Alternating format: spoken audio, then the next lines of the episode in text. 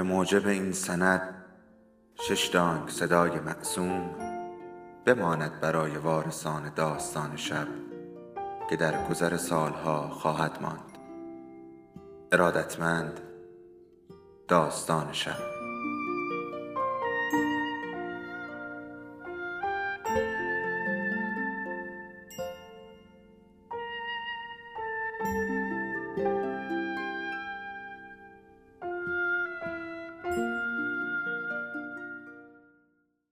یکی بود یکی نبود.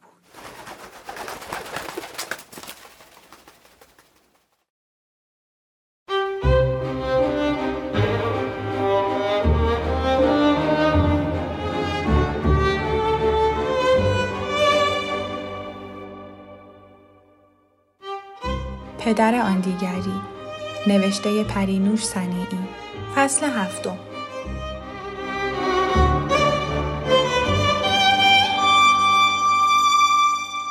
آن روزها اصلا شهاب را درک نمی کردم.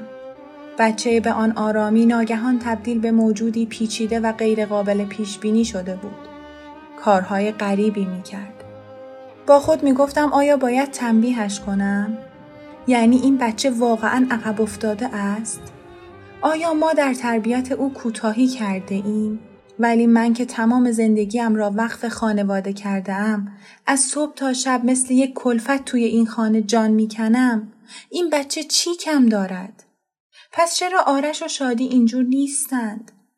آرش که درس خان معدب و همیشه شاگرد اول است جز بعضی بدقلقی های معمول بچه ها. او هیچ وقت برای ما مشکلی ایجاد نکرده. شادی هم که مثل قند میماند. شیرین، باهوش و خوش سر و زبان. خدا را شکر که او حس و روحیم را عوض می کند. وگرنه از قصه شهاب و این زندگی یک نواخت دیوانه شده بودم. دیگر حوصله ناصر را هم نداشتم. گاهی فکر می کردم او هم حوصله ما را ندارد.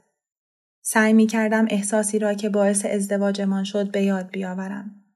دوران پر از امیدهای احمقانه، روزهایی که خیال می کردیم با داشتن لیسانس شیمی می توانیم دنیا را تسخیر کنیم. روزهایی که استراب امتحان با استراب عشق در هم می آمیخت. و صبح که از خوابگاه بیرون می آمدم نمی دانستم دلم برای کدام یک شور می زند. آن احساس چه شد؟ آن روزها چقدر دور بودند؟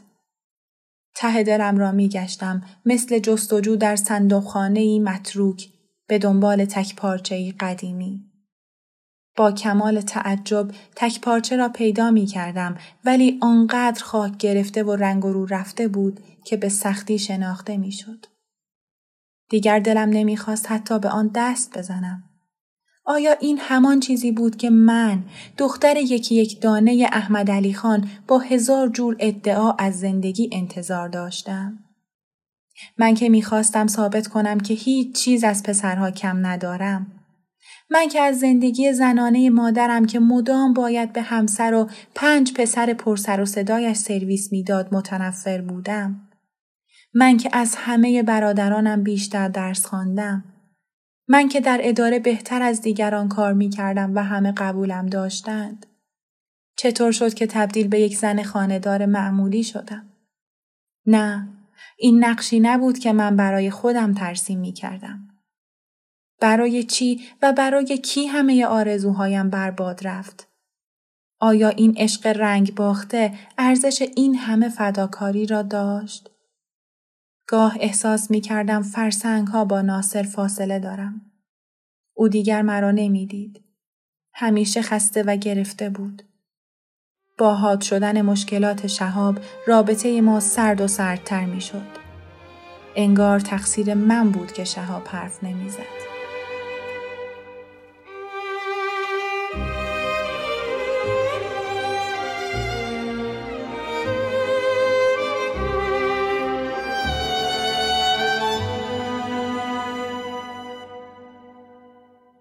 فصل هشتم من دیگر یاد گرفته بودم از مردمی که مرا خنگ یا عقب افتاده صدا می کنند چطور انتقام بگیرم تا دلم خنک شود. بتوانم دوباره با اسی و ببی بازی کنم، دور اتاق بچرخم و سه نفری با هم بخندیم. تنبیه هم می شدم ولی مهم نبود. از وقتی که بابای آرش به خاطر قیچی کردن کت و شلوارهایش کتکم زد و یک شبانه روز در اتاق زندانیم کرد دیگر از هیچ تنبیهی نمی ترسیدم. از اینکه بدتر نمی شد. کاش می توانستم فحش بدهم. تمام بچه ها فحش بلد بودند. خیلی دلم می‌خواست این کلمه های جادویی از دهانم بیرون بیایند. ولی حیف. آن وقتها دقیقا درک نمی کردم که چرا این همه از فحش دادن خوشم می آید. ولی به نوعی احساس می کردم که فحش دادن یکی از بهترین راه های گرفتن انتقام است.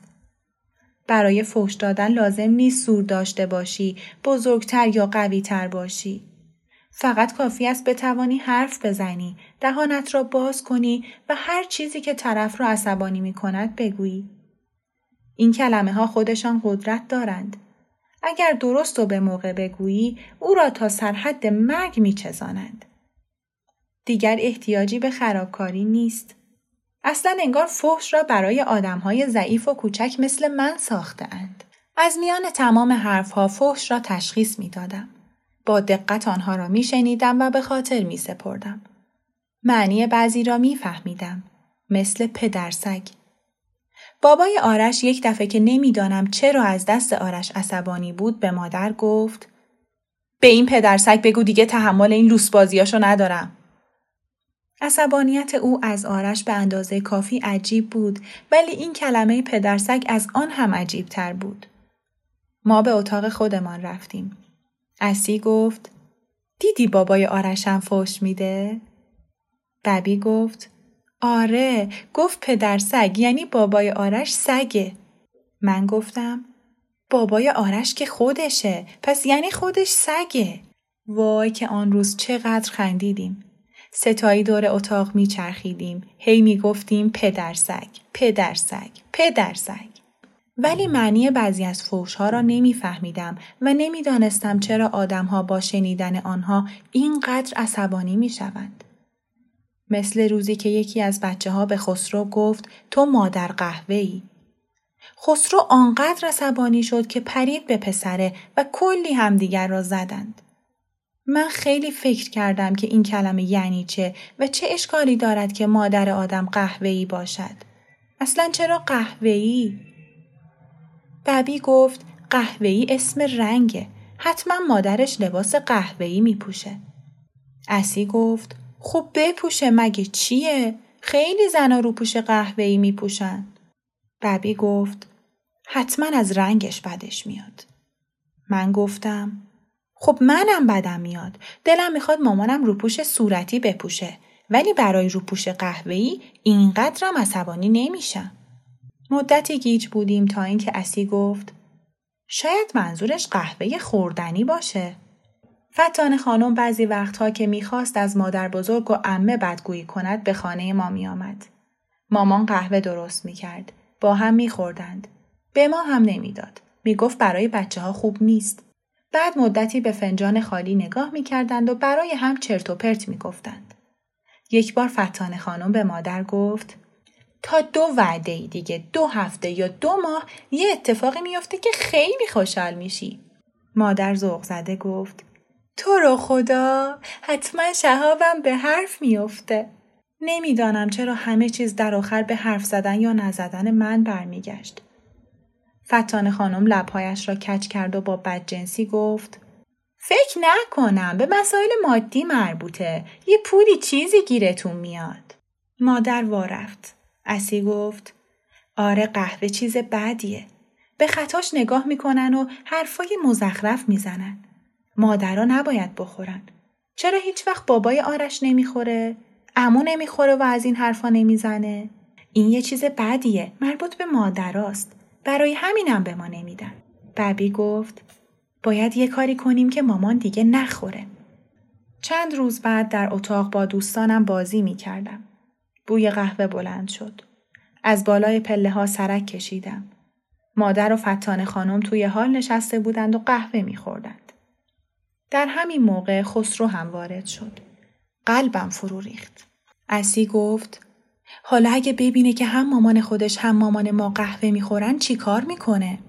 با عجله از پله ها سرازیر شدم. خود را به میز رساندم. مصمم و حق به جانب مثل وقتی که بزرگترها بچه ها را تنبیه می کنند هر چرا که روی میز بود به زمین پرت کردم. فنجان های قهوه شکست و مقداری از آن روی فتان خانم ریخت. او هم جیغ کشید و گفت چه مرگت بچه؟ مادر هاج و واج نگاهم کرد. بعد با عصبانیت داد زد. چته چرا اینجوری می‌کنی؟ مگه دیوونه شدی؟ فتان خانم با خنده پر از تمسخر گفت مگه؟ مگه نداره خب دیوونه است دیگه آخه بچه عاقل از این کارا می‌کنه؟ به خسرو نگاه کردم. منتظر بودم او جواب آنها را بدهد ولی او دستش را به شکمش گرفته بود و میخندید. بالاخره گفت من که میگم این دیوونه است شما میگین نه بفرمایید. متحیر ماندم. پس چرا هیچ ناراحت نشد؟ مگر نه اینکه او برای همین مادر قهوه‌ای آن پسر را آنطور کتک زد. مادر دوتا پسگردنی محکم به من زد. گوشم را گرفت و از پله ها بالا برد و در اتاق حبسم کرد. و گفت تا شب حق ندارم بیرون بیایم. من آنقدر گیج و سردرگم بودم که ناراحت نشدم. خودم هم دلم می‌خواست مدتی تنها بمانم. وقتی همه رفتند اسی گفت دیدی قهوه عیبی نداشت؟ ببی گفت پس چرا شده فوش؟ گفتم نمی‌دونم. اسی گفت آها فهمیدم هر چیزی که بگی مادرت اونه بده. قهوه بد نیست ولی اگه بگی مادرت قهوه بده. ببی گفت پس اگه بگی مادرت چاییه هم بده؟ اسی گفت حتما خیلی هم بده چون مادر آدم که نمی‌تونه چایی باشه. چقدر خنده دار. این بزرگا چقدر خنگن. چه چیزهایی واسه خودشون درست می‌کنن. ستایی خیلی خندیدیم. اسی هر چیزی را که در اتاق بود با مادر می‌گفت و ما از خنده قش می‌کردیم. مادر صندلی، مادر میز. ببی گفت نه باید خوردنی باشه. مادر لوبیا پلو، مادر خورش. آنقدر خندیدیم که نفهمیدیم مادر کی به اتاق ما آمد. وحشت زده به من نگاه کرد و گفت خدا مرگم بده چت بچه چرا اینجوری میخندی؟ نکنه واقعا زده به سرت کله فتان خانم از پشت سر مادر پیدا بود. من سعی کردم خندم را بخورم. دستم را جلوی دهانم گرفتم و ساکت شدم. ولی این اسی بدجنس توی گوشم گفت مادر با دمجون و من نتوانستم جلوی خندم را بگیرم. مامان با چشمهای ترسیده گفت وای اینجوری نخند میترسم دیدی فتانه چه خاکی به سرم شد تقصیر خودمه نباید میزدمش نباید حبسش می‌کردم حتما اینا روش اثر گذاشته تمام آن روز مادر از دور مراقبم بود و من مجبور بودم جلوی خندم را بگیرم تا او نترسد. اسی گفت این بزرگترا واقعا خنگن. آخه کسی از خندیدن بچهش میترسه؟ شب که بابای آرش آمد مادر با نگرانی ماجرا را تعریف کرد و گفت که من چه کردم. بعد هم که کتک خورده و حبس شده ام به جای گریه و ناراحتی مدام می خندیدم. بابای آرش سرش را تکان داد و گفت باید یه دکتر متخصص پیدا کنم. مسئله داره روز به روز جدیتر میشه. داره علائم بدی نشون میده. مادر بغز کرد و گفت جدی؟ فکر می‌کنی مشکل روانی داره؟ یعنی این کارا معنی دیگه هم میده؟ نمی‌دونم شاید از یه چیزی خوشحاله. اوه اگه می‌تونست بگه توی مغزش چی میگذره؟ ببی گفت مامان عجب خنگیه. اگه می‌تونستیم بگیم که از اول میپرسیدیم مادر قهوه‌ای یعنی چی و بیخودی ظرفها رو نمیشکستیم. بالاخره تسلیم شدم و پذیرفتم که حتی در مورد فحش هایی که کلمه مادر ندارند دنبال معنی نگردم. چون هرچه باشد من خنگم و این چیزها را نمی‌فهمم. اصلا لازم نیست آدم معنی فحش را بداند. فقط کافی است که میزان بد بودن آن زیاد باشد. این را هم از میزان عصبانیت طرف وقتی که آن را میشنود می‌توان فهمید. مثلا چند هفته بعد یک روز که با مادر برای خرید گوشت رفته بودیم یک نفر که داشت چیزی را برای آقا صادق تعریف می کرد با عصبانیت گفت مرتیکه دیوس اگه دستم بهش برسه. همان موقع حس کردم که این کلمه باید فحش باشد. گوشهایم تیز شد. به مادر نگاه کردم. سرخ شده بود و می‌خواست از مغازه بیرون برود.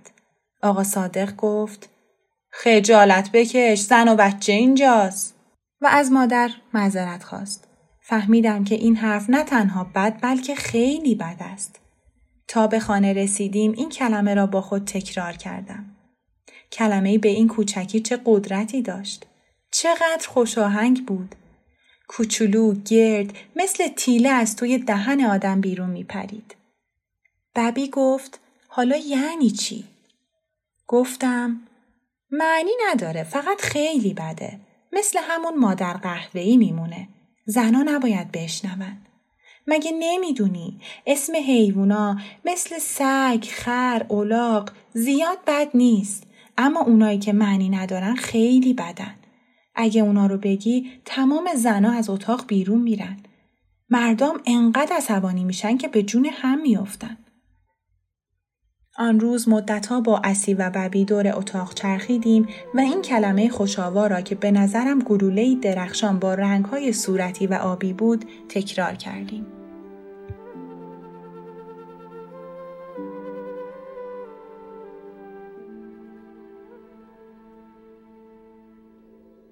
داستان شب بهانه است برای با هم بودن دور هم نشستن شنیده شدن.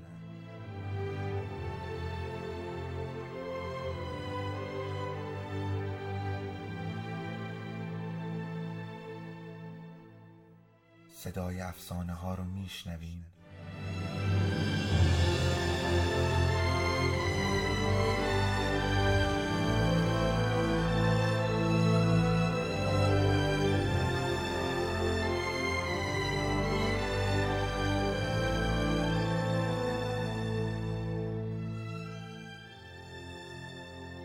شبتون بخیر.